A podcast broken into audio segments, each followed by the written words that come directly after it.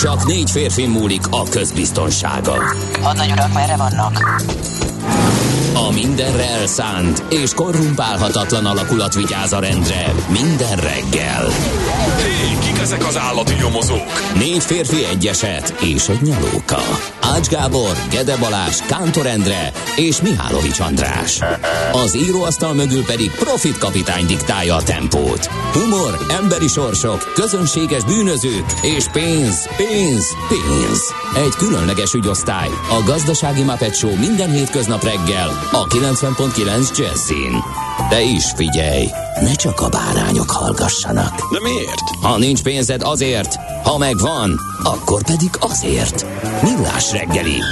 Szólunk és védünk.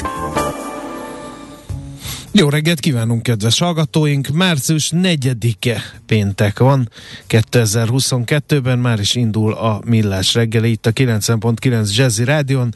Ács Gábor ül velem szemben, ebből a vágyfülűek törzs hallgatóként azt a következtetést vonhatták le, hogy ma lesz fapados rovat. Mondja ezt Mihálovics András, én meg nem értem, mert hogy szoktam akkor is itt ülni, mikor nincsen fapados rovat. De ma nem péntek személyemtől függ, hanem a péntektől. Ja, akkor erre akartál utalni. Oké. Okay. Te a BB ételgyártásból is simán rá tudsz kanyarodni légi és vasúti hírekre, ez is azért Bármiből, de csak ha akarok. De ritkán akarok. Tehát Ne. annak megvan a maga helye. Jaj. Maga helye. Azért jó, hogy erős az álmennyezetünk, mert a lepotyogó plafont felfogja. A héten hányszor beszéltem róla? Nem tudom, mert nem Egyszer voltam se. itt hát minden nap. se. Na, hát de megvan annak a maga helye. Hogyha történnek benne érdekességek és fontos dolgok, akkor rovaton kívül Most is. Oda kanyarodok. Történnek, de sokkal fontosabbak történnek, ezért nem kanyarodok, majd összegyűjtöm a Oké. Na, március 4-én a Kázmérok ünneplik nevük napját. Én nem ismerek Kázmér, de ez nem jelenti azt, hogy ne ünnepelnék. Nem ismersz Kázmát? Nem. Hm, én többet is. Személyesen nem. Uh-huh. Tudok újságíró kollégáról, akit úgy hívnak, de Aha. személyesen nem. Adorjánt viszont ismerek, illetőleg Brutuszt is ismerek, de nem magyar volt a Brutus. Luciuszt is ismerek, de neki meg nem ez a törzskönyvezet és anyakönyvezet neve, úgyhogy nagyon jók vagyunk ebben a névnaposdiban ma. Nézzük, hogy mi történt, vagy a születésnaposokat köszöntsük azáltal, hogy elmondjuk, hogy kik születtek még, mert képzeljétek el, hogy olyan nap van, hogy történtek ugyan dolgok, de olyan nagyon falrengető és történelem formáló dolgok nem. Úgyhogy a születésnaposokra kanyarodjunk rá, Isten éltessen természetesen minden kedves hallgatót, aki a Ez a kap- születésnapját ünnepli. kapucnis kinézettel mire akarsz utalni? Azon kívül, hogy lehűtöd a légteret, hogy én fázok, majd pedig te húzol kapucnit, hogy Igen, akkor ez, ez az a, a- ez mi, az- mi, ez mit üzen? Azt üzeni, hogy vége a poénkodásnak, Ö, megkaptam legutóbb, Jaj. hogy nem, és most megpróbáltam az a, megpróbáltam Jaj. Anonymousnak Ez öltözni. most annyira fáj. Sikerült? Hmm. Nem. De. Különben nem kérdeztem volna, látod, hát ha, Hát, ha érteném, tudod is akkor... te, hogy mi az a kiberhadviselés? Nem tudhatod. És te melyik oldalon állsz a kiberhadviselésben? Az összesen. Aha, jó. Akkor, akkor mindent értem. Tegnap szerintem. elmondták a Frészferiek az adásban, hogy életveszélyes csatlakozni bármelyik had, had oszlophoz, mert háborús büntettet követel, aki az oroszokat támadja, az oroszok szerint. Magyarországon meg BTK a hackerkedés. De ettől még azért csinálják rendesen, ahogy hallhattuk tegnap. Na, nézzük a születésnaposokat, Isten éltessen mindenkit, meg az ismerősöket és ismerőseik, ismerősének ismerőseit, és akik születésnapjukat ünneplik. Képzeljék el, hogy ők egy napon születtek Frankepán Ferenc Kristóf Horváth főnemessel, aki a Veselényi összeesküvés egyik részvevője volt, és hát nem mért szép véget ugye az összeesküvésben való részét elért, kivégezték. Aztán itt van a Antonio Vivaldi. Én nem tudtam, hogy ő 1678-ban. Én azt hittem valamivel később született ő, de meglepett, hogy Antonio Vivaldi, itáliai zeneszerző is március 4-én született, úgyhogy most nagy buli lesz a szomszéd klasszik rádióban. Biztos lemegy a négy évszak összes tétele. Aztán uh, 1875 uh, Károlyi Mihály, politikus, miniszterelnök, az első magyar köztársasági elnök. Nagyon ellentétes a megítélése. Volt egy korszak, amikor hózsanázták az ő tevékenységét. Most már éppen ugye szobrát elvitték, már mindenfélét elmondtak róla, hogy tönkretette Magyarországot, egyenes út vezetett az ő tevékenysége Trianonhoz, és a többi, és a többi, szóval most épp ott tartunk, hogy ellentmondásos megítélésű politikus Károly Mihály, de azt nem lehet elvitatni tőle, hogy az első magyar köztársasági elnök volt. Aztán 1926 Kokas Ignác magyar festőművész a születésnapja március 4-e. Én nem mondom meg, hogy mikor, de Medvecki Ilona, magyar táncosnő és színésznő és gratulál, ő nem szeretné, ha tudná a széles nyilvánosság, hogy hány éves. Ezt mindig eljátszom, viszont Zoránnak gratulálhat mindenki, így lelkiekben, és aki teheti fizikálisan, és mert 80 éves. Meglepő? Én nagyon meglepődtem. Vivaldi után ez volt tegnap a szerkesztésem második meglepetése. Nem gondoltam, hogy Zorán 80 esztendős. Nagyon jól tartja magát. Amit látunk belőle, abszolút, igen. Magyar énekes, előadóművész, szerintem nem kell őt bemutatni senkinek sem. Uh, itt van Chris Rea is, ő is születésnapját ünnepli, rock gitáros, énekes, zeneszerző, szövegíró, minden, amit el lehet mondani a könnyűzenében, azt ő besöpörte. És végül, de nem utolsó sorban, Hosnyászki Norbert, olimpiai és világbajnok vízilabdázó is születésnapját ünnepli, lévén, hogy 1984. március 4-én született. Na, ennyi volt. Oké. Okay. Befejeztük. Mi a helyzet az ukrán fronton? Semmi, sajnos meg nem is lesz valószínűleg azon Igen. kívül, hogy napról napra több ártatlan ember hal meg egy értelmetlen háborúban, és nem fogunk nagy hírre ébredni azon túl, hogy szétlövik a városokat legalábbis, de nincs ebben újdonság, mert nagyjából hétfő óta tudjuk, hogy ez lesz, vagy nagyjából ez a alapforgatókönyv, amely szépen valósulgat meg, tehát ezen belül persze rengeteg hír érkezik, de az irány az, az ez. Nagyon lassan, lassan haladnak, a, tegnap azért az valamennyire fontos volt, hogy annyiban sikerült megegyezniük az oroszoknak és az ukránoknak, hogy lesz egy ilyen humanitárius folyosó, ahol Igen. aki akar elmenekülhet, ezt mindenki mondhatja, hogy na, ukránok legalább védik a lakosságokat, oroszok meg milyen jó fejek vagyunk, hogy mielőtt szétlőjük a városokat, kiengedjük őket. Igen, Putyin azt mondta De egyébként, ennyi. hogy ő is megszólalt, hogy a Oroszország a neonácik ellen harcol, akik civileket használnak pajsként, és szerint egyébként minden a terv szerint Jó, hát ezt már ismerjük ezt a, a domát, tehát ez egy hát el, elég szép uh, alternatív valóságot sikerült fölépíteni. A legérdekesebb hírek arról jönnek, hogy hogy próbálják a, az orosz közvéleményt elzárni a valóságtól egyre elkeseredetebben. Ja, nehéz, hogyha az utcán is szembe jön, hogy nem működik az automata, meg mondjuk nem kapsz fizetést, meg hasonlók.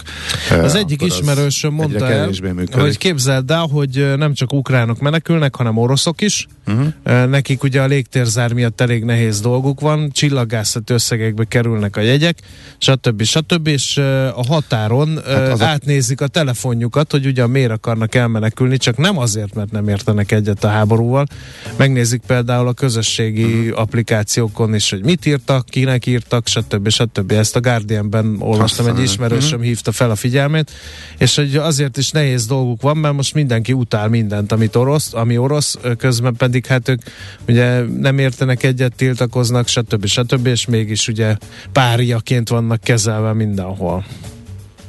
Ez így van, szomorú. Igen. Nem sokat tudunk ehhez hozzátenni. Úgyhogy köszöntsük szerintem eh, Zoránt az egyik dalával, amiről nekem mindig a verebes féle feldolgozás és paródia verzió jut eszembe, de ez most. De várjál Erről még... már szerintem ki is találtad, hogy mi lesz ez. Még egy háborús hírt, képzeld el, hogy hát az orosz tőzsdét azt ugye nem kell bemutatni, agyonverték. Szószoros értelmében, tehát ez most nem csak költői túlzás. De ugye, hogy te nagyon helyesen mondtad, a médiában úgy kell tenni, mint hogyha éled, élne az orosz tőzsde, és és, viselkedne valamilyen irányba, és meghívtak természetesen ennek jegyében egy Alexander Butmanov nevezetű úri embert, aki broker, és hát várták, hogy majd mondja az árfolyamokat.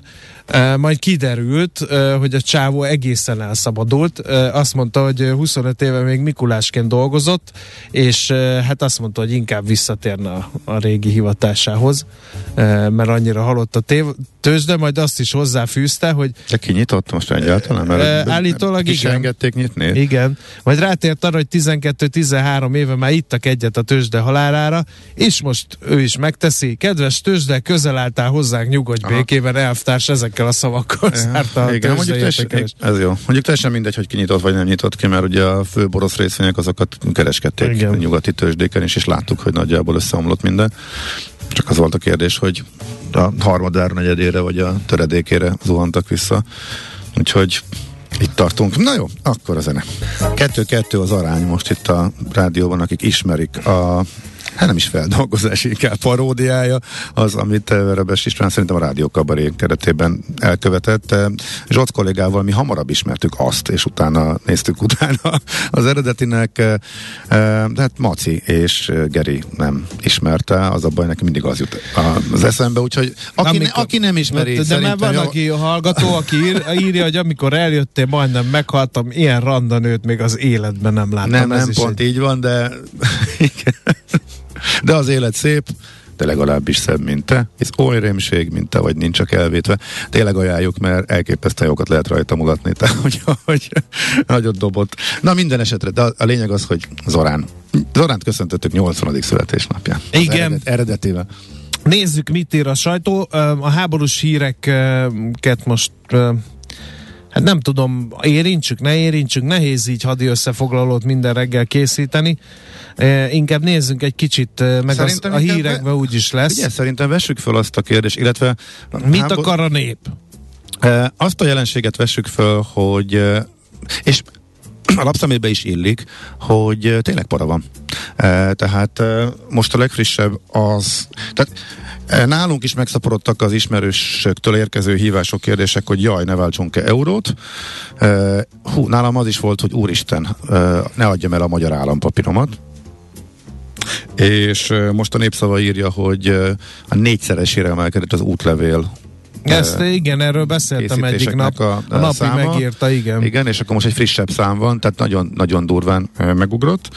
Úgyhogy nagyon sokan tartanak attól, illetve nagyon sokan nem tudják megkülönböztetni, ami valahol, meg, valahol érthető. Tehát meg amikor ilyen banktechnikai kérdéseket kell, hogy az miért kéne, hogy ismert, hogy a Sperbank, ha bedőlhetett egyik pillanatról a másikra, Igen. Akkor miért higgyem el, hogy a másik, aki erős Ukrajnában, ő nincsen gondban. Igen. De konkrétan... Ezt is kérdezték tehát, tehát nem véletlenül, tőlem. Tehát a Raiffeisen nem véletlenül uh, kommunikál úgy, hogy nagyon-nagyon megnyugtató legyen az de a kiváló tőkehelyzetéről érkező. de a Raiffeisen els, Magyarországi első embere az adott egy interjút a Mhm. mm. portfóliónak, hogy mindenki nyugodjon meg, semmi probléma nincs. Majd ugyanazon napon, nap kijött egy hír azzal a címmel, hogy fantasztikus évet zártunk, írja Raiffeisen, kiemelkedő profit, a magyar Raiffeisennél továbbra is erős a hitelezés, dinamikusan nőtt a betétállomány, a növekedés 2022-ben és hasonló ütemben folytatódik, közölte a hitelintézet, hangsúlyozva, a bank tőkehelyzete stabil, likviditása az MNB elvárásait többszörösen meghaladja,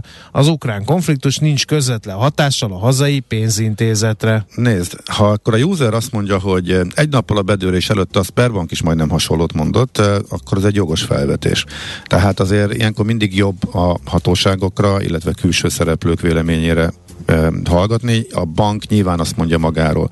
Kis különbség, hogy a Raiffeisen-nél valóban így van. Tehát a számok pontosan ugye, ugyanezt mutatják, ráadásul minden leánycég külön működik, tehát igazából nincsenek. Vannak persze kapcsolódások, de most nagyon leegyszerűsítve nincsenek összekötve. Még ugye a a magyar leánycég az osztrákhoz volt kötve, e, tehát e, hiába, nem tudod függetlenül működni. Most tényleg próbálom nagyon leegyszerűsítve mondani. Nem tudom, nem várható a usertől, hogy, hogy ezeket a dolgokat Ezek meg, átlássa. hogy a portfóliótól ké- kezdve mindent átnyál azon. valahol a, igen, valahol a, a felvetés, a para az, az, az, az érthető. Viszont nekünk meg fontos, hogy elmondjuk, hogy, hogy teljesen más, Mhm. és abszolút nincsen veszélyben se az OTP, se a Raiffeisen. Igen. Na, a kávéházak fővárosává tennék Budapestet, írja a világgazdaság. Egy millió eurót költ célja megvalósítására az Event Trend Group, amely a kávéházak fővárosává tenné Budapestet. A megújult Gundát már átadták, a Centrál Kávéház áprilisra készül el, nyárra top étteremmel bővül a New York Kávéház, miközben az idei évben 18-20 milliárdos forgalmi potenciála fordul a cég. A válság állósága növelését és a pandémia időszakában a túlélés biztosító megcsappan tartalékai visszaépítését tervez, írja tehát uh-huh. a világgazdaság. Aztán hétfőtől feloldják a járványügyi intézkedéseket Jó, Magyarországon, ezt szerintem ezt mindenki tudja. Uh-huh. Uh, mi van még itt? Várható volt egyébként, mert csomó ország elment ebbe az irányba, és Igen. a, van, aki lépésenként csinálja, van, aki egyben nálunk, azért ez a hirtelen ugrások eddig is jellemzőek voltak. Igen. Most Aztán az ugye mm, azért is felhívtak, hogy átváltsam dollárra vagy euróra a pénzemet, mert hogy mert hogy nagyon gyengül a forint. Tegnap ugye a jegybank kamatot emelt, és 75 bázisponttal 5,35%-ra az egyhetes betét kamatát. Ezzel beváltotta ígéretét, ugyanis többször utaltak rá, hogy úgy ítélik meg, hogy a hazai pénzügyi piacok stabilitásának biztosítására az eszköztára minden elemével be fog avatkozni, egyik fő fegyvere pedig épp ez volt. Meglep... Bocsánat, a várakozás mégse ez volt. Tehát a jelentős kamatemelés meglepte az Na. Elemzőket, ha hagytad volna, hogy végigolvassam a hírt, akkor ezt is megtudhattad volna idő előtt.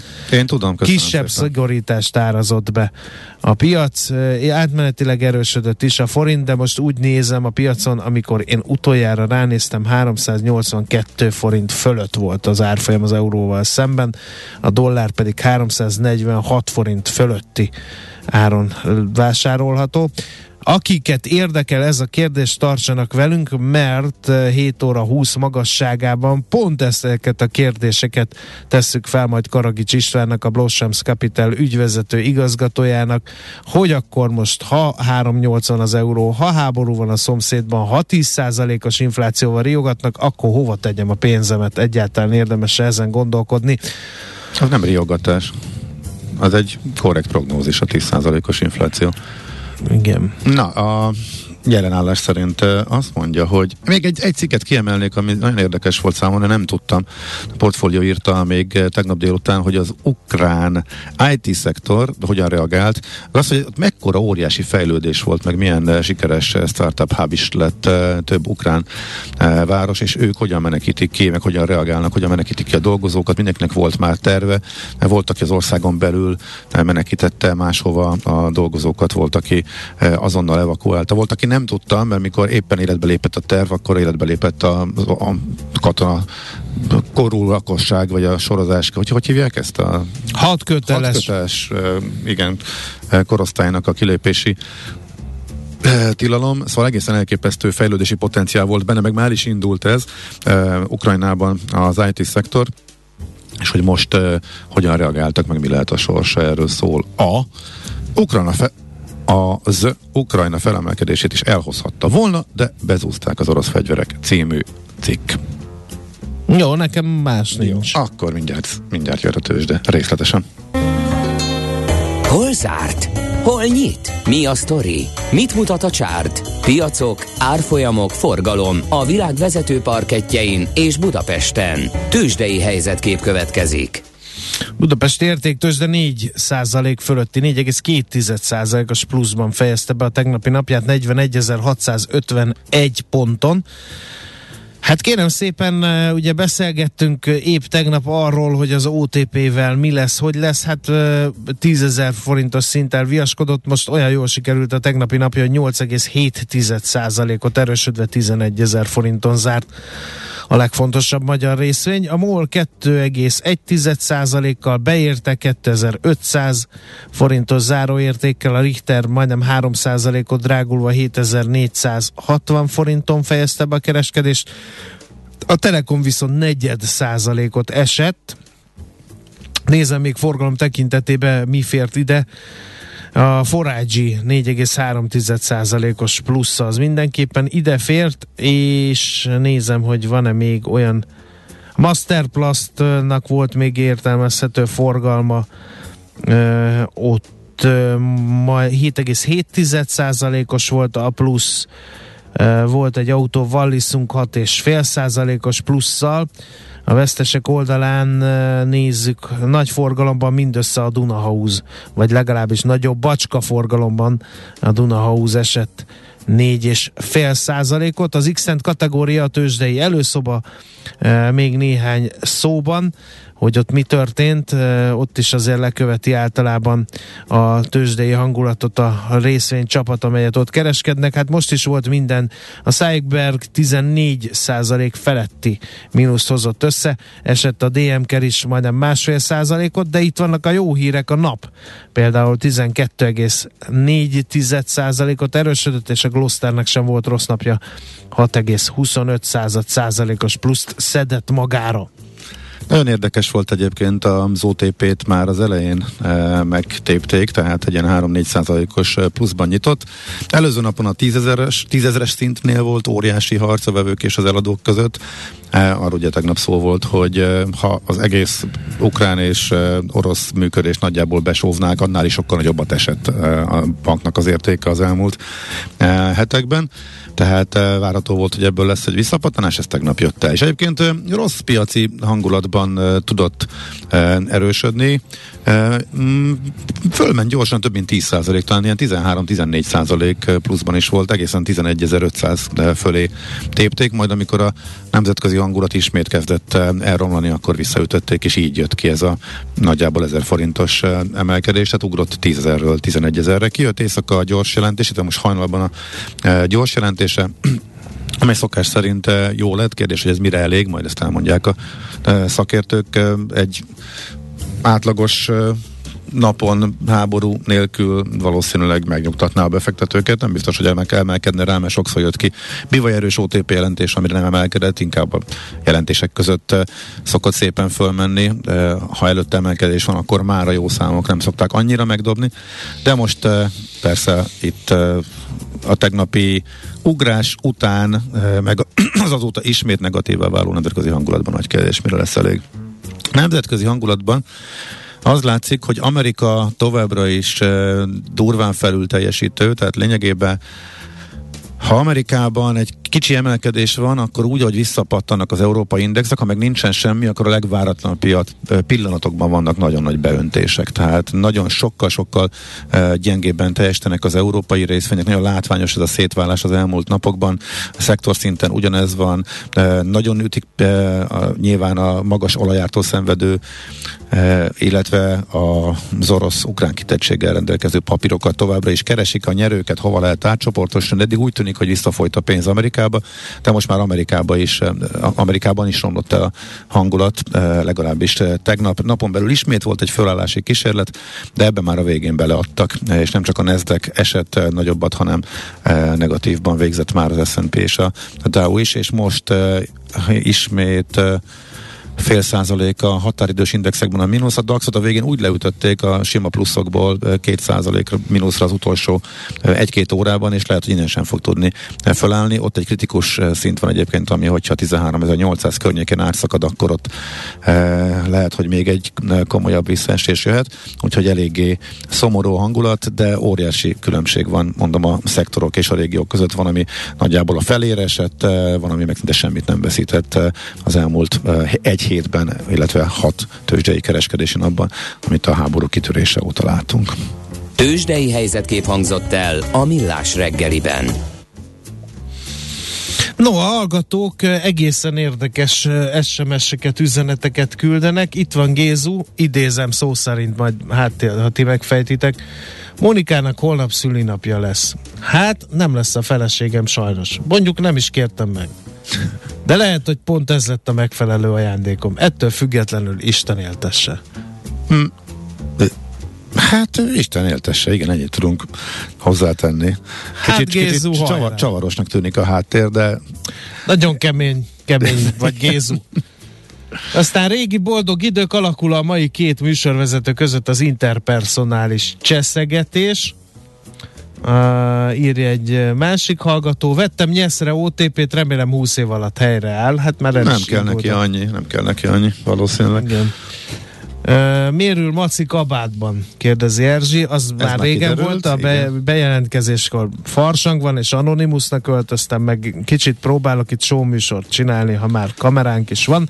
De most már átöltöztem, most már a háború elleni, elleni tiltokozásként a revolverek és rózsák együttes népszerűsítem a pólomon. A revolvereket azt mondták, hogy át kellett volna húznom vörös rúzsal, de én abban bízom, hogy ez a háború valahogy véget ér, előbb-utóbb visszatér a béke a világba, és akkor meg mi lesz az én fegy, revolverek és rózsák pólommal, revolverek nélkül, úgyhogy most ez így marad. A, a háború szörnyűségét, iszonyatát e, szimbolizálandó.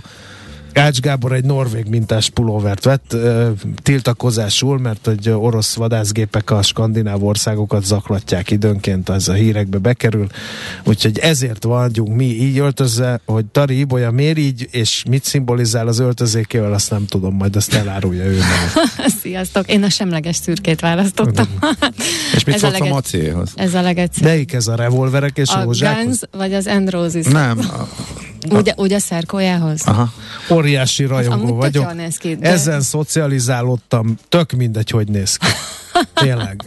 Jó, hát Van egy másik, az a halálfejes, de azt túlzásnak érez, nem, érzem ez, a rádióban nem, mindig. ez teljesen jó. Szerintem ez viselhető. De amúgy azt akartam nektek elmesélni, hogy lemaradtatok valamiről.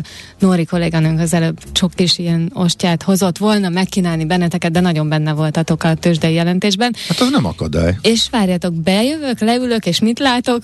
Hogy Mihálovics kolléga full egészséges reggelivel. Tehát de mindig, kicsit csak ezek a perrahajderek.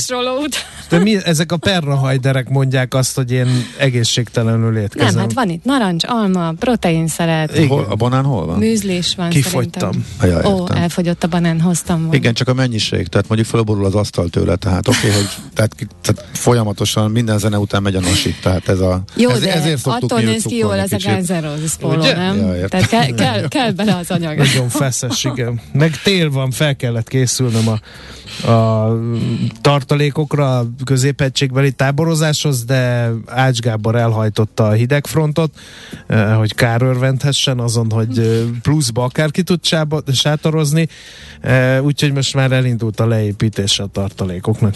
Na, szép. Na. Ha ez nem sikerül, akkor idén nem lesz strand szezon. Oly, oly. Mert állandóan visszahúznak a vízbe, mikor strandra megyek. Nincs meg ez a poén? Úgy látom. Hagyjak. Sajnos. A környezetvédők mindig visszahúzzák a fehérbálnákat, akik partra vetődnek, ja. és Jaj. Na, meg vagyunk. Ja, okay. Jól van. Szerintem itt az ideje, Nagyon be vagytok lassulva. Ja, itt az ideje, hogy... A igen. hírek. Műsorunkban termék megjelenítést hallhattak. A következő műsorszám 12 éven aluliak számára nem ajánlott. A reggeli rohanásban könnyű szemtől szembe kerülni egy túl szépnek tűnő ajánlattal. Az eredmény krétával körberajzolt tetemes összeg. A tethelyen a gazdasági helyszínelők, a ravasz, az agy és két füles csésze és fejvállalakzat. A lehetetlen küldetés megfejteni a Fibonacci kódot. A jutalom egy bögre rossz kávé és egy olyan hozamgörbe, amilyet még Alonso Mózli sem látott. Millás reggeli, a 90.9 Jazzy Rádió gazdasági mapetsója. Vigyázat! Van rá engedélyünk! A műsor főtámogatója a Schiller Flotta KFT. Schiller Flotta and Rent a Car, a mobilitási megoldások szakértője, a Schiller Autó családtagja. Autók szeretettel. Valamint a GFK Hungária, a cégek technológiai alapú szolgáltató partnere. Jó reggelt kívánunk, kedves hallgatók! 2 óra 14 perc van, és indul a Millás reggeli ö, második etapja. Itt a 9.9 Jazzy Rádion 2022. március 4-én Ács Gábor az egyik műsorvezető. Mihálovics András a másik. Kérem szépen azt írják a hallgatók, hogy közlekedés jön, úgyhogy erről beszéljünk azért. Budapest legfrissebb közlekedési hírei, itt a 90.9 baleset Jazzy. történt az M3-as autópálya bevezető szakaszán, a Szentmihály úti csomópontban. de nagyon A belső híre, sávban több jármű is ütközött, és egy hallgató jelezte, hogy Kamara erdőn is baleset történt. Személyi sérülés, ha jól láttam, nem történt. A hetes számú főút és a Dózsa György út kereszteződésénél történt ez a baleset. Rendőrautót is ábrázol az illusztráció, amit a hallgató mellékelt az üzenete mellé. E, azt mondja, hogy hatalmas torlódás az M3-as bevezetőn, baleset a Szent Mihály út feletti felüljáron, ugye erről hírt adtunk, ezt meg is erősítette a hallgatóközönség. Szakadó hóesésben, de viszonylag kellemes forgalmi viszonyok között lehet közlekedni Gödről Dunakeszire az Óviba, alig 15 perc volt a menetidő D-kartárs szerint, aki M-kartárs vitte az Óviba. Szakadó hóesés van közön. Hát, meglep. Ha, kicsit. Az időjárás predestinálja erre a dologra. A körülmények ugyanis olyanok, de mindegy. Na, szóval ennyi. Neked van valami? Nem, a máshol rendben van, tehát az m 1 sincsen semmi fenn. Van egy jelzőlámpa hibánk a Dózsa György úton, ott nem működnek az Abonyi utcánál a jelzőlámpák, a, mert karban tartják őket, a forgalmat rendőrök irányítják, úgyhogy ez. Budapest, Budapest, te csodás! Hírek, információk, érdekességek, események Budapestről és környékéről. No, Hát én rájöttem, hogy miért jó, hogyha az ember e, metró közlekedési előrejelzéseket olvasgat. Mert miközben megtudtam, hogy hétvégéken, szombat, vasárnap e, végig a déli szakaszon egészen a kökig buszozás van, és csak a Lehel tér és Újpest központ között közlekedik a busz. Ellenben 14-én és 15-én a hosszú hétvégén e, Kőbánya Kispest Nagyvárad tér, illetve a Lehel tér és, az és Újpest központ között is közlekedik, és csak a középső szakaszon lesz pótlás. A legvégén kiderült, hogy 26-a egy speciális nap, mert hogy áthelyezett munkanap lesz. Én meg ma azt hittem, hogy ez, vagy nem jutott eszembe, hogy ezt a hosszú négy napos március 15-i hétvégét valamikor le kelljen dolgozni, meg hát úgy rémet, hogy előtte szoktuk, de most utána fogjuk, jóval utána ráadásul. Miért pont március 26? Nem tudom, de így legalább megtudtam, és kiderült, és el is tudom mondani.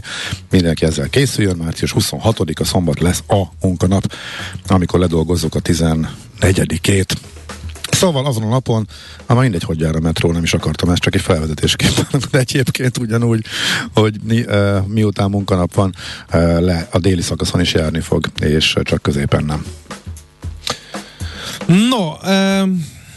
Én azt mondanám el, hogy újra Magyarország rendezi hat év után a Bocuse európai döntőjét, Na, hát, március 23-24-én. Háromszor beszéltünk róla, de azért Gasztronómia központja uh-huh. lesz.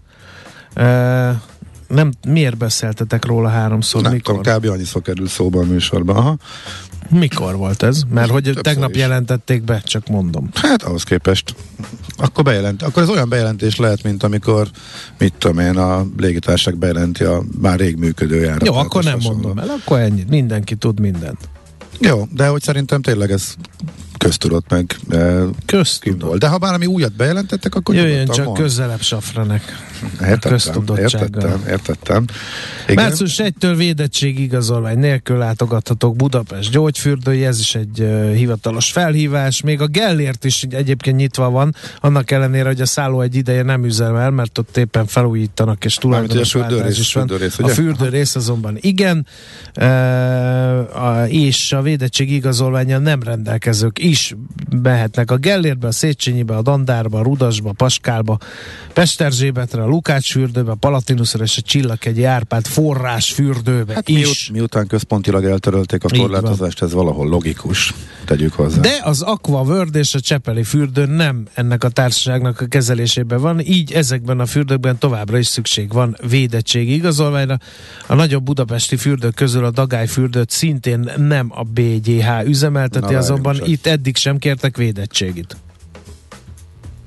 Ez nekem nem stimmel. Azért, mert más üzemelteti, és az állam teljes körben eltörli, akkor most a, a budapesti cég bejelenti, hogy a másik felülírja az állami szabályzást, és ő márciustól is kéri, vagy ő egyszerűen nem tudja, és annak a hát helyében nem tudja. nem tudja. Mert igen. úgy hangzott, mintha ott hát továbbra ez volt leírva, kérnék, mert de... én felolvastam. Na, én ennek az egész döccen. Na mindegy, ezt majd akkor megnézzük akkor külön azt a két fürdőt. Egyéb izgalom? Nincs. Vagy nyugt, nyugtassunk, nyugtassunk, nyugtassunk akkor, mert a következő beszélgetés, hát nem tudom mennyire fog sikerülni, de erről szól. Visszakanyarodunk arra, amiről beszéltünk a műsor elején, hogy nagyon sokan, nagyon sok pénzügyi kérdést tesznek föl, hogy mentsük-e a Privibe, írnak privibe, hogy akkor most akkor az összes megtakarítását euróba menekítse az ember, szedje a sátorfáját és költözön a nyugati országba, de előtte aranytömbökre váltsa a vagyonát, meg ilyen és elszas, meg csődbe megye X bank, meg Y bank és Z bank, ilyeneket is kapunk, stb. stb. Hát majd most megpróbálunk végigmenni az aggályokon. Nekünk a Gellért hegy a Himalája. A Millás reggeli fővárossal és környékével foglalkozó rovata hangzott el. No kérem szépen, akkor ahogy beharangoztuk, rengeteg üzenetet kapunk, aggódó üzeneteket, mit csináljunk a megtakarításunkkal, mert mi van, ha kitör a harmadik világháború, mert 380 az euró és nem fog megállni, mert 10% az infláció, aranyba tegyem, dollárba tegyem, külföldi bankba vigyem, itthon hagyjam, mert ez meg az meg Amazabank be fog csődölni, úgyhogy nagyon sokféle üzenetet kap a stávunk privibe is, meg hivatalos csatornáinkon is, az infokukac millásreggeli.hu-ra, úgyhogy muszáj ezzel foglalkoznunk, ezzel a témával, aki segítségünkre lesz és kalózunkra ebben a témában, Karagics István, a Blossam Capital ügyvezető igazgatója. Szerbusz, jó reggelt!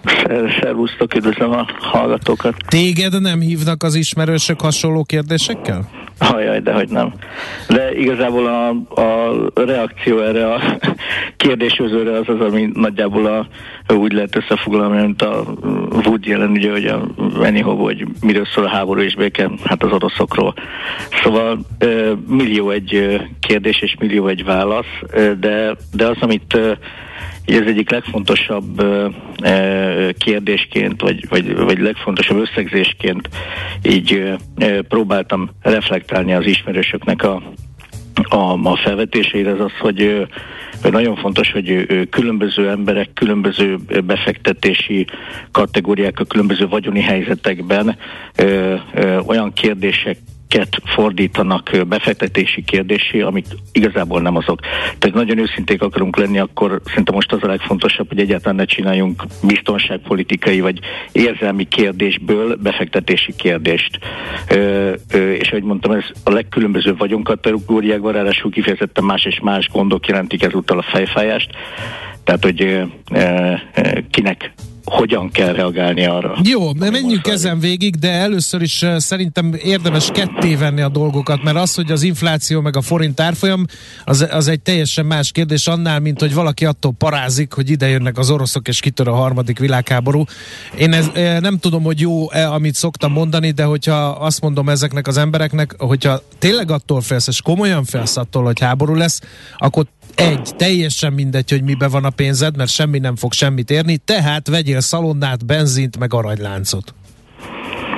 Hát igen, itt most nagyon messzire kalandozunk a, a, a mélységek tekintetében, tehát valóban lehet az, a, abból a szempontból is megközelíteni, hogy mi lesz, hogyha hogyha a határon felsorakoznak, de szerintem befektetési oldalról ez most fölösleges. Oké. Okay. Akkor ezt viszonylag egyszerűen megválaszoltuk, rendben van. Na, nézzük akkor viszont a következő problémát, az inflációt, meg az elszabaduló forint árfolyamat, és akkor, ha jól vettem ki szavaidból, ugye azt mondtad, hogy minden jövedelmi kategóriára tök más szempontok érvényesek. Nézzük a háztartási vagyonok megoszlása szerint a legtöbben készpénzben és lekötött bankbetétben tartják a pénzüket a kimutatásaitok szerint. Igen, igen, igen most jött ki egy, ilyen, egy kimutatásunk, minden évben összegezzük a szakterületünkből adódóan a privátbanki, a vagyoni elit pénzügyeit, illetve ezzel párhuzamosan mindig megnézzük, hogy az affluens réteg, illetve, illetve úgy egyáltalán az, az, az összes magyar, a, az affluens réteget a, a 30 milliós, 30 és 100 milliós közötti ö, ö, vagyonkategóriákat próbáljuk ö, ebbe a ö, rétegbe besorolni. Ugye ö, Nyugat-Európában ez egy ö, kicsit magasabb ö, kategóriát jelent, de ugye itt mások a jövedelmi és a megtakarítási viszonyok. De lényeg az, hogy a a, a, és ugye hát ennek megfelelően a bankok belépési limit rendszere is teljesen más.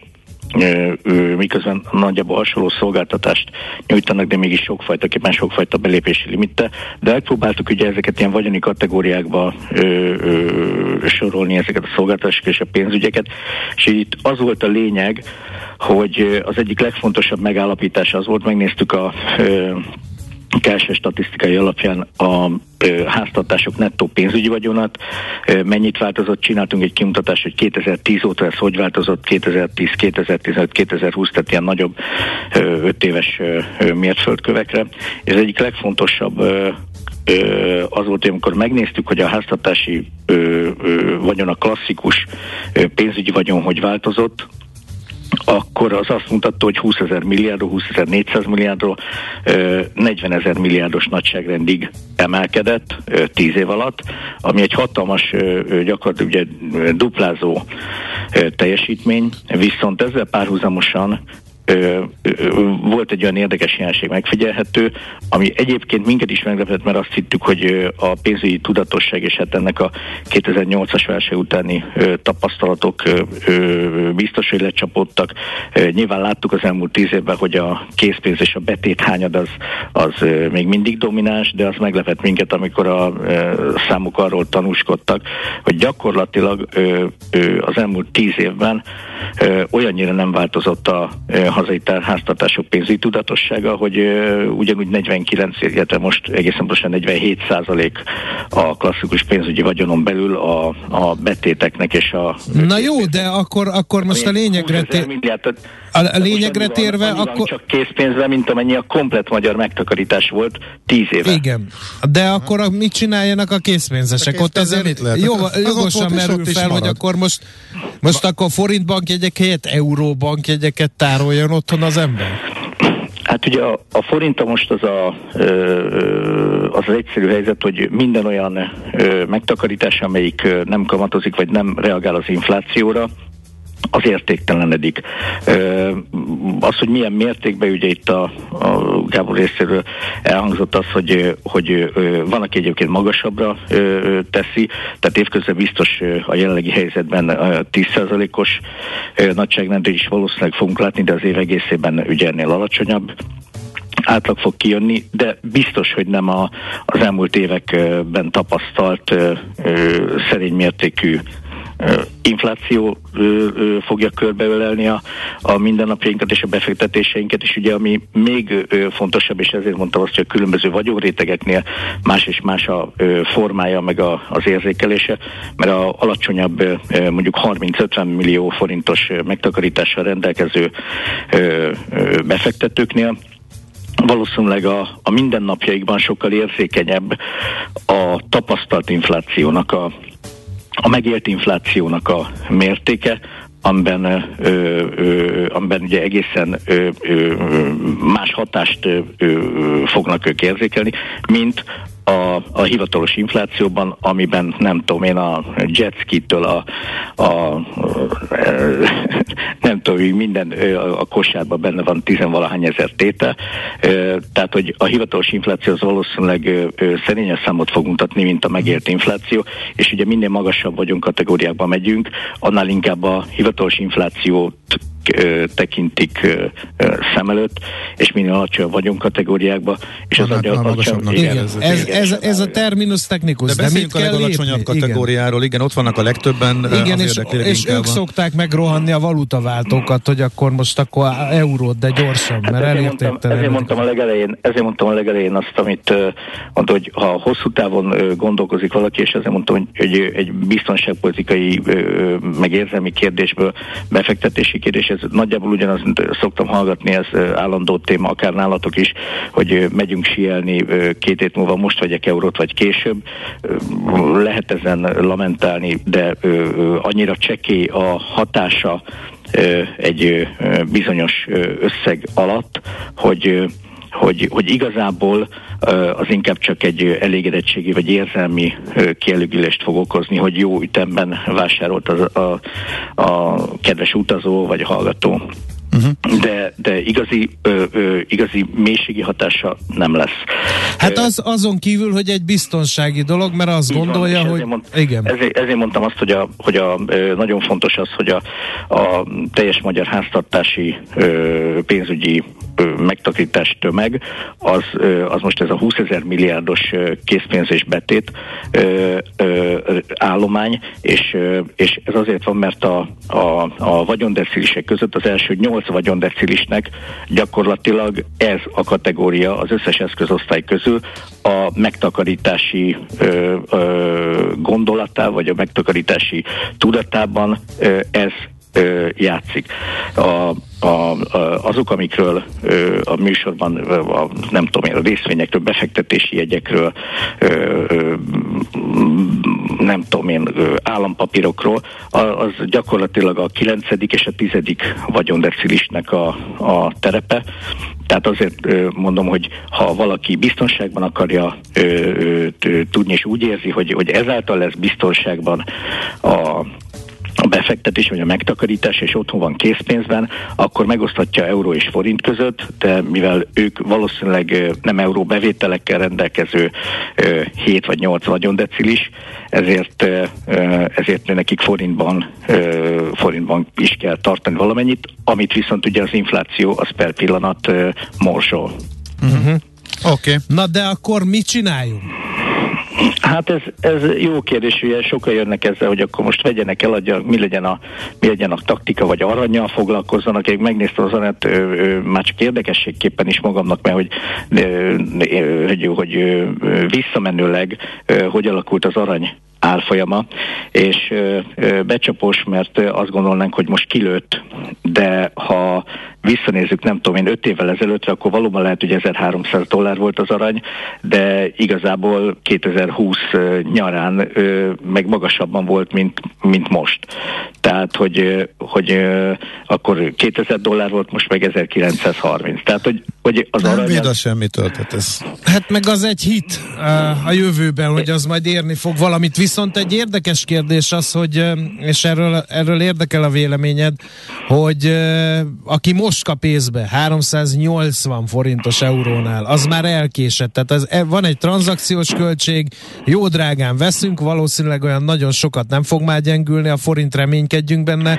Ha meg kell a forint, akkor visszaváltunk, akkor két tranzakciós költség, drágán adtunk, olcsón fogunk eladni, tehát ez így elsőre nem tűnik jó biznisz. Nagyon sok, nagyon sok igazság van abban, amit mondasz, és ö, amikor a, a ö, általam nagyon kedvet és tisztelt Viktor barátom, Zsidai Viktor ezt az analógiát a 98-as válsággal hozta, akkor egy dolog voltam be, miközben tele volt teljesen nyers és valós racionális igazságokkal, akár a piacreakció, akár a Kelet-Európa egységes kezelése. Teszem hozzá, hogy a jegybank tegnapi 75 bázispontos üzenetével egyébként markánsat tett azért, hogy a régióban a forint stabilitása, meg, meg, meg ereje az, az kiegyensúlyozott legyen. Nálunk a legmagasabb de, a kamatszint ezzel azért. E, ez, ez, igaz, ez igaz, de én azt gondolom, hogy ilyen helyzetekben az üzenet és a, és a stabilitás ez ezerszer fontosabb, mint egy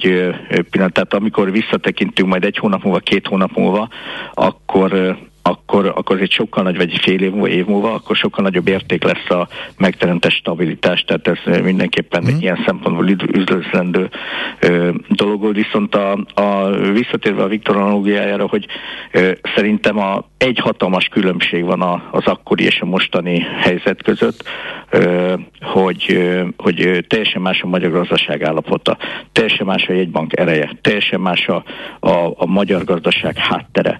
Ö, ö, és, és ennyiben miközben tényleg formailag nagyon sok hasonlóságot mutattunk a 20 évvel ezelőtti dolgokat, de, de, de gyakorlatban én azt gondolom, hogy egy teljesen más ruhában, meg, meg felvértezettséggel kezeljük ezt, a, és, és más a fegyvertára ennél fogva a jegybanknak is. Oké, okay.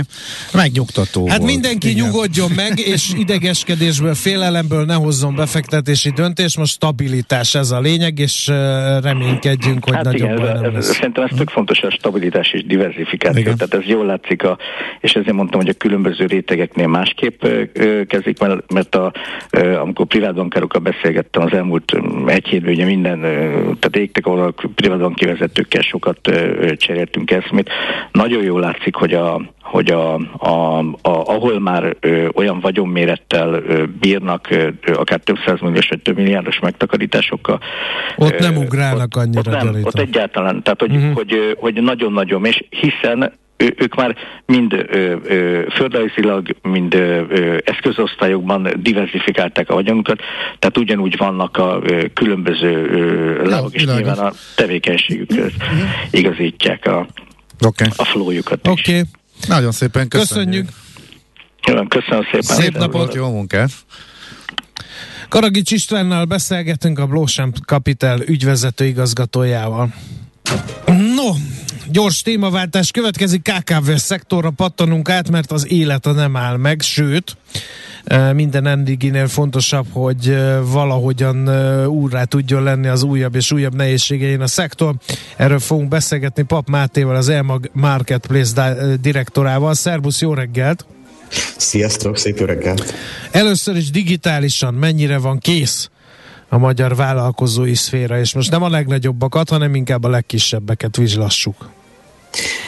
Hát, ha a legkisebbeket vizsga, akkor igazából ugye az elmondható az előző évben készült kimutatások alapján, hogy a KKV-knál gyakorlatilag egy 50%-uk azok, akik azt nyilatkozzák, hogy gyakorlatilag a digitalizáció az szintjük az biztosan átlag alatti. És ez általánosságban abból adódik, hogy az önbevallásos kutatások alapján azt tűnik, hogy nincs olyan szakember jelenleg a KKV szektorokban dolgozó cégeknél és vállalkozásoknál, akik erre a területre fókuszálnának uh-huh. leginkább. Uh, akkor ezért nem csinálnak semmit, mert nem értenek hozzá? Hát azért az semmit, az túlzás, nem? Csak hogy nagyon lassú a fejlődés, nem? Pontosan, pontosan. Tehát igazából azért ezekből a kutatásokból az is látszott és kirajzolódott, hogy szeretnének ebben az irányba egyre több lépést tenni a jövőben. Ugyanakkor jelenleg meg van kötve, sőt, még volt még egy érdekes aspektusa ennek a szektornak és ennek a, a kimutatásoknak, mégpedig az, hogy sajnos azoknál a vállalkozásoknál is, ahol a digitalizáció mint terület és mint terv be van építve a következő időszakra, hogy ezen a területen fejlődni kell, ott is valahogy mindig a vezetők, a cégvezetők, a tulajdonosok sajnos azt mondható, hogy a főnökök kezében van igazából ez a terület, és ezáltal lassul még inkább tovább, hiszen maga a szakember hiányzik, és egy valaki próbálja ezt a KKV-knál kontrollálni. Hát lehet, hogy, hogy azt gondolják, hogy nincs is ott semmi keresni valójuk, mert semmi hozzáadott értéket nem tudnak. Nem lehet, hogy ez áll a háttérben? Igazából a vírus helyzet ugye az előző években pont erre mutatott rá, hogy mégpedig van keresni valójuk, és hogy ez a jövő, és ez lendített egy picit ezen. És például a piaszterekre ezért is kezdtek el menekülni, úgymond az offline kisebb KKV-k, akik azt mondták, hogy ha most vagy soha próbáljuk meg, ha lehet, hogy csak egy három éves terv volt eddig az, hogy valamilyen szinten mondjuk online lábakra álljanak, lehet, hogy ez ugye lerövidült rögtön egy fél éves időszakra, vagy pedig egy azonnali belecsapására. Uh-huh. Uh, hogyha felmegy egy ilyen online piasztérre valaki, akkor, uh, akkor ezt a égető szakember hiányt, ezt valami módon orvosolja az a felület? Vagy nem értem, hogy, hogy uh-huh. mi a de, de szerepe is, ebben? De ott is kell szaki, már valami valami a cég igen. részéről, hogy ezt Igen. az egészet kezelje, nem? Igen, az online piasztereknél és mint például nálunk is az a Mag Marketplace-nél ugyanerre gondoltunk, és az elmúlt években gyakorlatilag, főleg a leg, tehát a 2021-es évben ezt próbáltuk meg megkönnyíteni a partnerek számára, azoknak a partnerek számára, aki most teszi meg ezt a lépést. Ezáltal például egy piasztérés, hogy mi is mit tudunk tenni. Jelenleg közel 200 darab videós, leírásos akadémiát hoztunk létre azoknak a partnereknek a részére, akik azt akarják látni első körben, hogy az online kereskedelem az mit tud adni, hogyan működik az online kereskedelem alapjai, majd ezt követően adott esetben azt, hogy egy uh, piactéren hogyan lehet üzemeltetni. Tehát kvázi létrehoztunk egy külön akadémiát azoknak a partnereknek, akiknek ez a felzárkóztatást meg tudja uh-huh. támogatni és meg tudja segíteni. Emellett pedig ugye nálunk egy nagyon-nagyon fontos uh, részét láttuk mi abban, hogy mi dedikálunk egy olyan kapcsolattartót a mi részünkről, egy olyan támogató munkatársat, aki az első kezdeti hónapokban, mondjuk azt az első három-négy hónapban átveszi teljes mértékben ezt a folyamatot, és, és megpróbálja átadni Uh, teljes mértékben egy piactérnek a komplexitását és a működését a csatlakozó vállalkozás aha, számára. Tehát amíg rutin nem, meg, meg aha, tehát amíg rutin nem, rutin nem válik, és bele nem jönnek, hogy ez hogyan is működik. Uh-huh. Aztán, igen, um, ahogy így nézi az ember az online piasztereket, ruhából, műszaki cikkből van bőven, de e, vannak olyan e, területek, amik e, nem túl reprezentánsak az online piasztereken. Lehet, hogy azért, mert nem tudják, hogy van ott keresni valójuk. Ezt a problematikát hogy hidaljátok át? Ugye az Emag Marketplace esetében azért több mint 6000 partnerről beszélünk, és gyakorlatilag minden termék kategóriában azért reprezentálva vannak a partnerek. Ugyanakkor észrevettük mi is azt, és létre is hoztunk egy olyan programot, aminek az a neve, hogy értékesíts hazait. És ez leginkább azokra a kisebb családi vállalkozásokra Aha. például fókuszál, akik gyakorlatilag saját maguk termelik, gyártják Magyarország területén a termékeiket, és csak külön rájuk fókuszálva indítottunk egy programot, amiben őket támogatjuk. Tehát itt gondolok a legkisebb termelő és gyártói cégek számára. Uh-huh. Lehet, hogy ők azt mondják, hogy uh, ott úgyis árverseny van. Aki a legolcsóbb áron tudja kínálni a termékeit, az, a, az kerül előre, az kerül a fókuszba. Ezt egyébként szokták mondani az online piaszterek egyik hátulütőjeként is. Ezt valahogy próbáljátok azért ellensúlyozni, mondjuk egy családi vállalkozás esetében?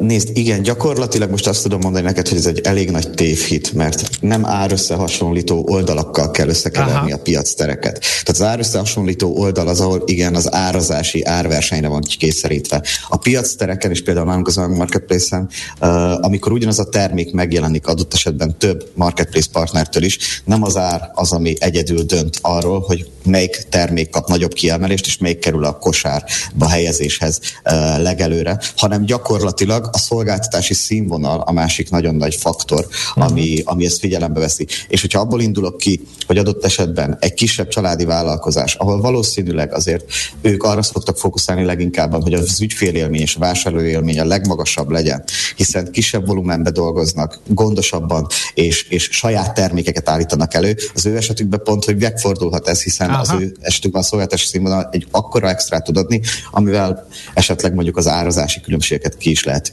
uh, iktatni. Oké, okay. nagyon szépen köszönjük az ismereteket, további jó munkát kívánunk.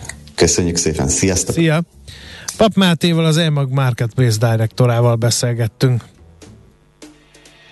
Mi a pénteki konklúzió? A hét legfontosabb eseményeinek és adatainak tükrében. Zárjuk a pozikat és pihenjünk rá a hétvégére. Milyen események hatnak a piacra a hétfői nyitásban? Devizák, részvények, tőke és árupiacok. Heti események és jövő heti felkészülés. Értékpercek. A millás reggeli treasury rovata következik. No, a Varga Botond van a vonal túlsó végén, az OTP Global Markets üzletkötője. Szerbusz, jó reggelt kívánunk!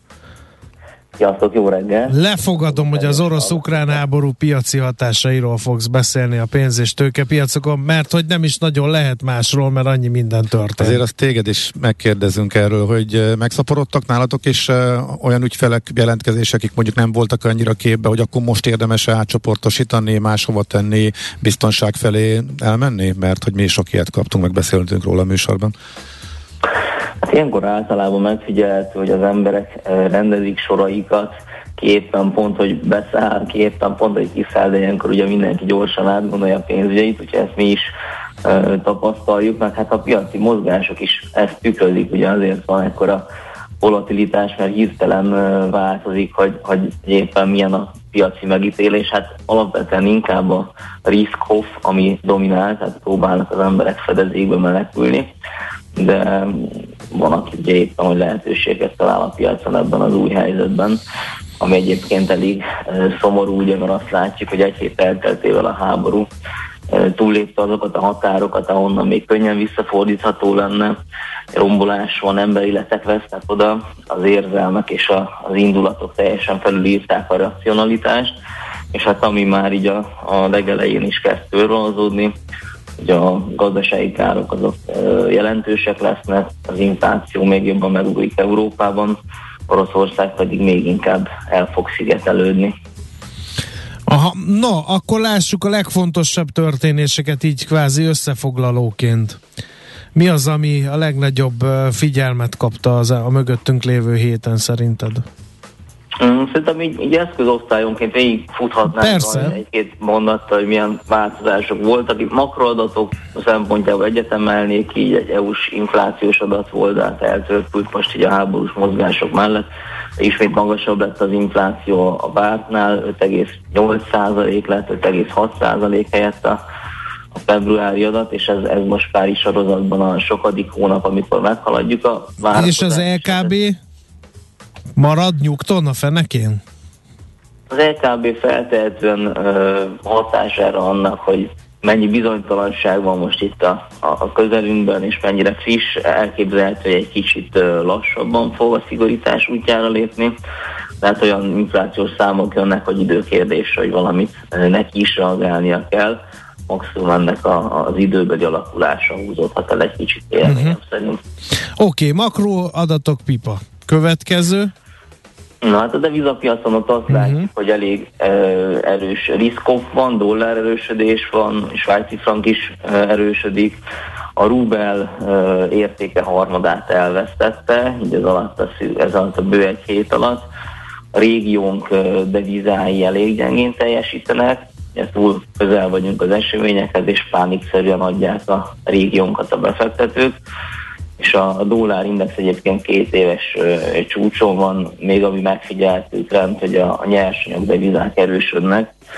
Ugye Oroszország mind gáz, olaj, gabona és fémexportban is elég erős, nyersanyagok ára szinte kivétel nélkül emelkedett, hogy ez egyrészt Európának az egyébként is jelentős inflációs problémáját még súlyosbíthatja, másrészt pedig a, a nyersanyagok árát jelentősen megemelt, és ez ezzel kapcsolódó devizáknak viszont ez kedvező mozgást hozott. Részvénypiacon azt látjuk, hogy hogy ott um, alapvetően így, így régiónként eltérő a mozgás, amikor a primázió megkezdődött, akkor egy ilyen általános esés volt minden piacon, azóta az USA-ban most már azt mondhatjuk, hogy a, a támadás kezdete előtti szint fölött vannak az indexek, ráadásul ugye a, a dollár is erősödött, tehát hogyha valamilyen kosárhoz képest nézzük, hogy rálértéken, akkor az amerikai részvények egy kicsit pluszban vannak azóta. DAX index azért eséssel reagált, az körülbelül 5%-os visszaesést látunk a, a egy héttel ezelőttihez képest és hát a, a régiónk részvénypiaca az, ami szintén alul teljesít, hogy a devizapiacon is ezt tapasztaljuk, feltehetően itt nagyobb tőkemozgások is vannak, amelyek ezeket összekapcsolják, hát esetleg külföldi alapok vihettek ki pénzeket, ami egyszer hozhatja a deviza gyengülését is, meg a, a részvények alul teljesítését is, de esetre a Bux Index ilyen 20%-os mínuszban is tartózkodott, akár ha a lengyel indexet nézünk, ott is jelentős esések voltak, illetve még ami látszik, hogy a kezdeti pánik óta így egyre inkább differenciálnak a befektetők, és az orosz kitettséggel rendelkező cégeket értelmszerűen, vagy ukrán kitettséggel rendelkező cégeket értelmszerűen jobban büntetik, ami még nagyon szembetűnő, hogy a, mondjuk az orosz indexeket követő LTF-ek, és azért mondom ezt, mert a, maga az orosz tőzsde, hogy éppen kiszorolna, hogy nem, az egy egyre számítatatlan dolog, mert ezek az LTF-ek, illetve azok az ADR-ek, amelyek egy, egy orosz részvényeket követtek nyugati tőzsdéken bevezetve, óriási, akár 80-90 százalékos műszokat is szenvedtek el ugye az látszik, hogy Oroszország is nagyon komoly árat fog fizetni a, a végén. A fő kérdés akkor mostantól az, hogy ez alatt a hat nap alatt, vagy mondjuk a maival együtt hét kereskedés napot nagyjából ezt már lereagálta a piac. Van egy elég egyértelmű várakozás, elhúzódó háború, Oroszország elszigetelődése. Ez mennyire van benne az árakban? Tehát folytatódhat-e ez a risk-off üzemmód, illetve az, hogy durván a mi régiónkat kimondottan adják. Ha így van, akkor ez, ez mikor teremt vételi lehetőséget, vagy mikor lehet ebben hosszú távon jó potenciál, akár középtávon? Igen. Ugye a piac mindig áll egy szenáriót, ez a szenárió mondjuk a, a hét, vagy inkább azt mondom, a múlt hét péntek végére éppen egy pozitívabb verzió volt, akkor úgy tűnt, hogy egy gyorsabb háborúról lehet szó, most így pusztán gazdasági szempontból nézve. Ezen a héten most egy rosszabb forgatókönyvet kezd árazni a piac, ezáltal feltehetően a, a, a deeszkalációra fogadó ö, betek lehet, üzletek lehetnek olyanok, amelyek nagy mozgást hozhatnak, hiszen most a piac talán inkább pessimista, de nyilvánvalóan azt tud ezen tovább súlyosbítani, hogyha már így is azért nemzetközi szintére lépett ez a dolog, hogyha ez fokozódna, és mm, egy, egy világháború felé kezdenénk robogni, az nyilvánvalóan azt jelenteni, hogy még, még mindig drágák az eszközök és jelentés tere lenne az esésnek. Hogyha egy kis optimizmussal nézünk a jövőbe, akkor szerintem azért a, a piaci mozgások elég hevesek voltak, és részvénypiacon is lehet találni olyan szektorokat, meg egyedi papírokat, ahol ahol az esés mértéke talán meghaladhatta azt, ami, ami valós gazdasági kár lett volna, illetve a devizáknál is, tehát például mondjuk a forintot, ha megnézzük, hát én a tetejét azt nem szeretném megtippelni, mondjuk, hogy hol lesz az euró forintnak, de hogy alapvetően gyenge árfolyam van, magas kamat van, van egy jegybank, amely láthatóan árfolyam érzékeny, itt a 380-as színnél azért szóban már jelezték, hogy, hogy azért ez gyenge, és máshogy szeretnék látni. Úgyhogy azért vannak lehetőség a piacon. Én azért mindenkinek mondom, hogy a szokoznál kisebb pozíció méreteket érdemes fölvenni, mert olyan mértékű bizonytalanság van, amit, amit nem láttunk évek óta, vagy akár évtizedek óta, legalábbis ilyen típusú mert uh-huh. háború szerencsére jó rég volt a közelünkben. Mostani pedig az nagyon-nagyon közel van. Uh-huh. Oké. Okay. Boton, nagyon szépen köszönjük az összefoglalót, szép napot, jó munkát neked is! Köszönöm szépen, jó munkát nektek is, és jó pihenést Köszi! Köszi, szia! Szia, szia! Varga Botondal az OTP Global Markets üzletkötőjével beszélgettünk.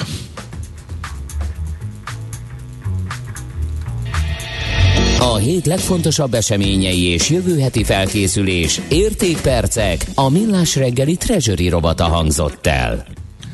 Foglaljuk össze szerintem egy kicsit, ami a beszélgetésekben elhangzott, és hogy a rengeteg kérdésre valahol válaszolt. Tehát hogy nem, ne, egy, egy tehát pár, érzelmekből no. ne hozzunk befektetési döntést. Ez mindenkor igaz egyébként. A, akkor is, amikor eufória van, és azt mondják, hogy apám, hát nem vetted észre, hogy mennyire megy fel a bitcoin. Az ugyanolyan érzelem, mint ami most, hogy uh-huh. úristen jönnek az oroszok. Ez egy nagyon fontos konklúzió. Szerintem az is, hogy mostanra a piac nagyjából beára, tehát a részvénypiac az például az ukrán kitettségeket nagyjából beáraszta, tehát az, hogy megfeleződtek, mit tudom én, légitársaságok árfolyamai, orosz piacra kitett bankoknak, ugye az OTP, Raiffeisen nézzük, fundamentálisan ezek, ahogy Botond is mondta, nagyon sokan már többet estek, mint hogyha az egész ottani piacukat leírnák nullára, és bezárnák. Tehát egyrészt van egy ilyen reakció. A régió túl, ugye a régiót egyben kezelik, technikai eladások voltak, ez nagyon fontos, hogy vannak ezek a nagyon nagy, ezt talán nem fejtettük ki részletesen, egy mondatba próbálom, nagy befektetés alapok, amelyik régiót vesznek, de befagytak, nem tudják eladni az orosz papírjaikat, vagy csak irgalmatlan veszteséggel. A befektetők, ha kivonják a pénzüket, akkor magának az alapkezelőnek csökkentenie kell a benne levő eszközök mennyiségét. Mi az, ami likvid és bármikor nagy tételben el lehet adni? Nyilván egy órás járás után, az mondjuk pont az OTP, tehát ez is okozza azt minden szakértő szerint, hogy az irgalmatlan esés után eh, nagyjából 10 tízer környékén bejöttek azok a vevők, akik ebben már nagyon nagy potenciált látnak, és nem aggódnak, és már elrakják a fiókba akár középtávra vagy hosszú távra az OTP-t, és itt eh, ők, az eladók ki tudtak tárazni. Tehát eh, van egy túlesés, a piac jelenleg azt árazza, hogy a háború elhúzódik, Oroszország elszigetelődik, de nem terjed át e, Európára, és nem lesz e, e, világháború, mert a nyugat nem avatkozik konkrétan, óv, óvatosan, csak fegyverszállításokkal. Tehát ez a mostani várakozás. Ez alapján nem lesz a pénzügyi rendszerben komoly hatás, és emiatt nem érdemes pánikolni, a jegybank pedig erősen, minden eddig erősebben próbálja védeni a forintot. Igen. Nyilván, hogyha ezen állam... túllépünk, mint ahogy meglepődtünk azon is, hogy Igen. mindenki meglepődött, hogy mekkora háború lett, hogy ez megváltozik, akkor persze az kiszámítalatlan, és akkor a negatív irányba mehetünk, de ez a jelenlegi felállás. Ami pedig, azt, ami pedig még egyszer euróváltás. Nyerünk annyit ezen az euróváltáson? A nyugalmunkat akarjuk megfizetni, vagy nézzük azt, hogy mennyit bukunk, mert ugye ugye nagyon drága az euró, annak van egy átváltási ez költsége. Egy ez egy nyugalmi pénz most. Uh, ha, te, ha te a mindenkori ha, mélyponton, igen. mindenkori mélyponton kiszállsz a forintból, és nem fog zavarni az, hogyha 20 forinttal odébb, vagy valahol visszaváltod, ha ha ez Tehát meg, a nyugalmadat ha ez, ha akarod ha megvenni, akkor válts el eurót. Igen. Akkor persze. Mibe tegyem a pénzem? A magyar állampapír, ugye infláció követő hoztak most ki egy új sorozatot, ezeket érdemes megvizsgálni. Gyerekek, ez megint ugye, a, a, a, tehát vegyük le ezt, hogy jönnek az oroszok, háború lesz, itt a harmadik világháború, stb. Tehát, hogyha az infláció ellen akarod védeni a vagyonodat, akkor, akkor ugye megint ugye az állampapír jön szóba. Miért? Azért, mert hogyha ha az csak akkor nem fizetik vissza, hogyha ha világvége van. Ha pedig világvége van, akkor meg teljesen mindegy, hogy mibe van, pénz, mi, mi, mi, mibe van a pénzed, minden befektetés el fog e, értéktelenedni. E, tehát ezért, mond, ezért mondjuk ezeket, hogy higgadság van, ugyanazokat a befektetési döntéseket meg lehet hozni, csak el kell dönteni, hogy mitől félünk, és mi ellen akarunk ugye védekezni. Nagyon-nagyon minimális az esély annak, hogy ez világszintre eszkalálódjon jelen pillanatban. De hát nyilván láttunk már, voltak már meglepetések, tehát kizárni semmit sem lehet. Egyrészt az új állampapírról, ugye az új infláció követőt bocsátanak ki, egy, eh, ahhoz képest, hogy egy hónapja élestették meg a feltételeket, és jött ki.